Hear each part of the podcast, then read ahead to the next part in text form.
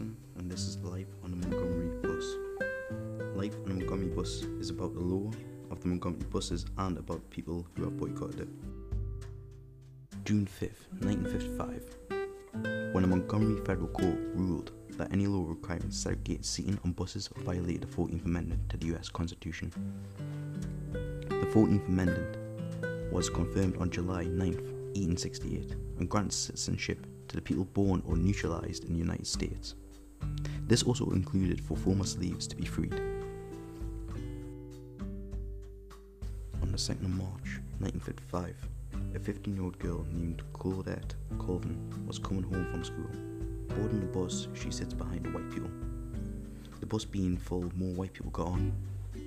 The bus driver walked up to Claudette's row, asking her and the others to move, so the white people can have a seat. Her defense was that she bought the bus fare, and it was her constitutional right to remain where she was.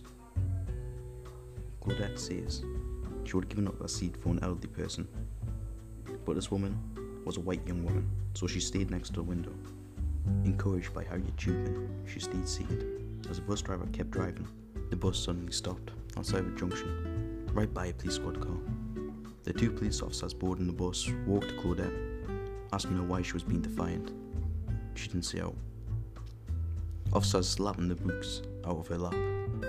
They grab her wrist, manhandling her off the bus. They put her in the squad car, asking her to stick out of her hands. Handcuffing her, she was later put to an adult jail instead of a juvenile detention centre. She described the experience as horrifying and disgusting. Even seeing it was like a scene out of a western movie. Later on, Claudette's mother bailed her out. Not disappointed, she said to Claudette, Well, Claudette, you finally did it. Claudette scared for her and her family's life in case the Ku Klux Klan attacked. Claudette was the first person to be arrested for challenging the Montgomery bus segregation policy. Nine months since the events of Claudette Colvin. The day was the 1st of December 1955. Seamstress Rosa Parks has come home on a Montgomery Cleveland Avenue bus. Seated behind of the coloured section when the white seats become full and more white people enter the bus.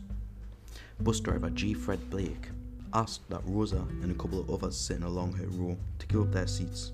Others complied. Rosa didn't, refusing to give up her seat. The police were called.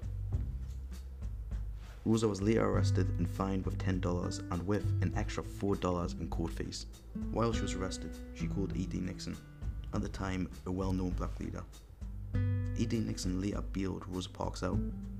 Positive, she thought Rosa Parks would be an upstanding and sympathetic plaintiff for segregation ordinance.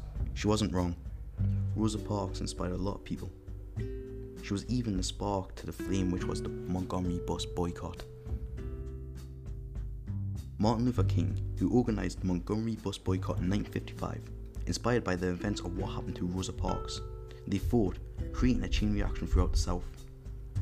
A year later, the Supreme Court voted to end segregation. Thank you for listening. This has been The Life on Montgomery Bus by Kobe Nixon. Have you learned anything while listening to this podcast?